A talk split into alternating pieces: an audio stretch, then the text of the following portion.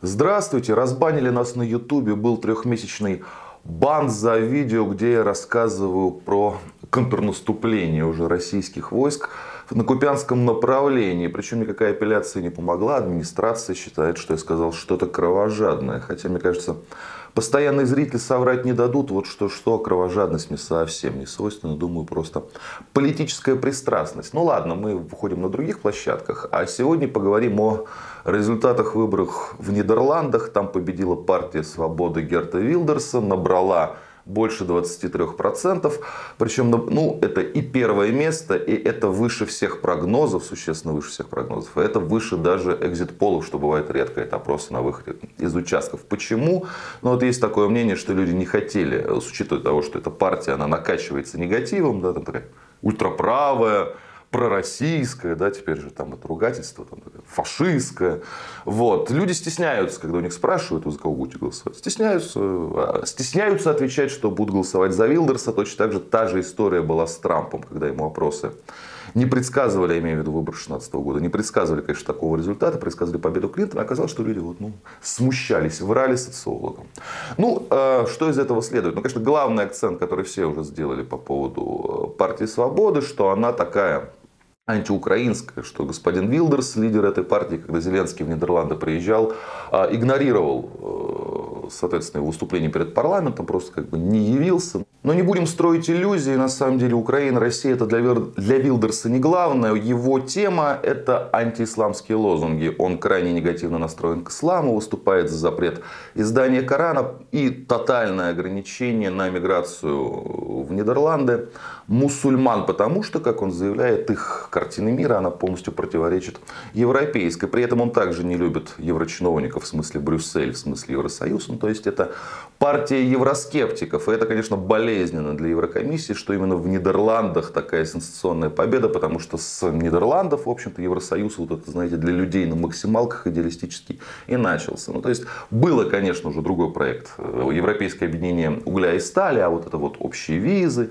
общая валюта, да, это вот Бенилюкс Слышали когда-нибудь такое? Бенилюкс, Бельгия, Нидерланды, Люксембург. С этого началось объединение Европы для людей. А вот теперь там побеждают евроскептики. Почему побеждают?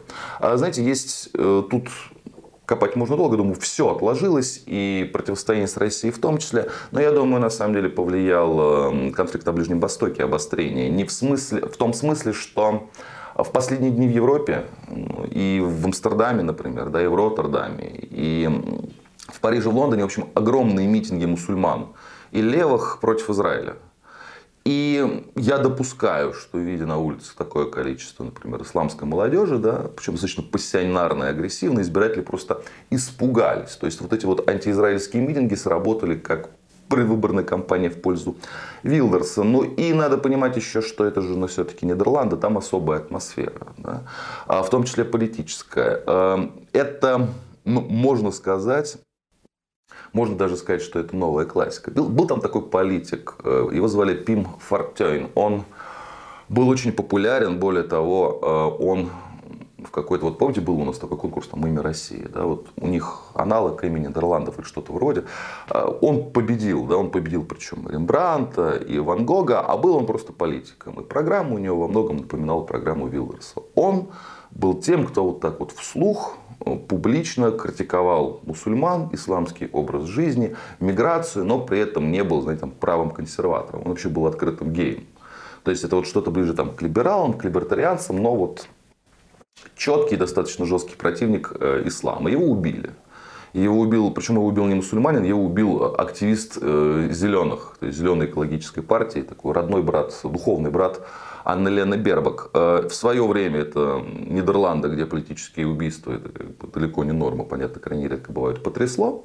И вот есть такие понятия, как там наследие Пима Фортюн, там память о нем, его взгляды. И партия Свободы Вилдерса во многом на этом основывается. Это еще не значит, что она пришла к власти, потому что ей придется коалицию как-то создавать. Но вообще, как бы, если раньше казалось, что никаких шансов на коалицию у нее нет, да, что все остальные просто скажут, нет, мы с фашистами дела не имеем, то теперь эти шансы есть. Во-первых, результат хороший, раз. А во-вторых, это немножечко не по-нидерландски. Да? То есть, вот есть однозначный победитель выборов, есть однозначное мнение населения. Вот так вот им просто подтереться, замылить и заставить всех переголосовать. Нет, вполне возможно, действительно идет к тому, что если и не Вилдерс будет следующим премьером Нидерландов, то кто-то из его партии, либо как-то иначе они сложатся. Но, тем не менее, результаты выборов очень интересны и для Урсулу фон дер Ляйнен, да, коллективной, крайне огорчительная.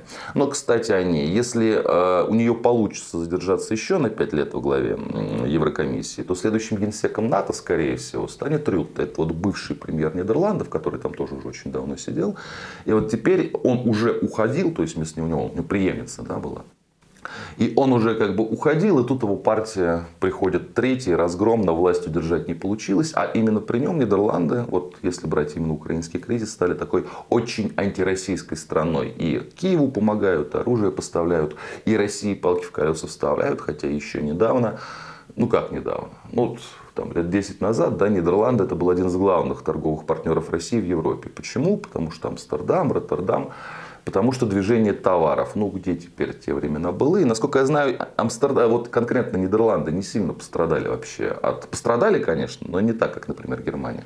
От санкций, да, и все-таки поэтому я бы с Украиной победа Вилдерса не связывал. Есть другие факторы, более голландские, более понятные. Но если не то чтобы даже Нидерланды изменят политику в отношении России, да, мы понимаем, что они член ЕС, но вот если вот эта вот победа реально принесет реальную головную боль Урсуле фон дер Ляйен и компании, что ж, тогда, тогда действительно это реальная причина для радости. А так просто будем посмотреть. У них там проблемы, у них э, очередной политический вызов. Ну и хорошо, мы уже давно не друзья.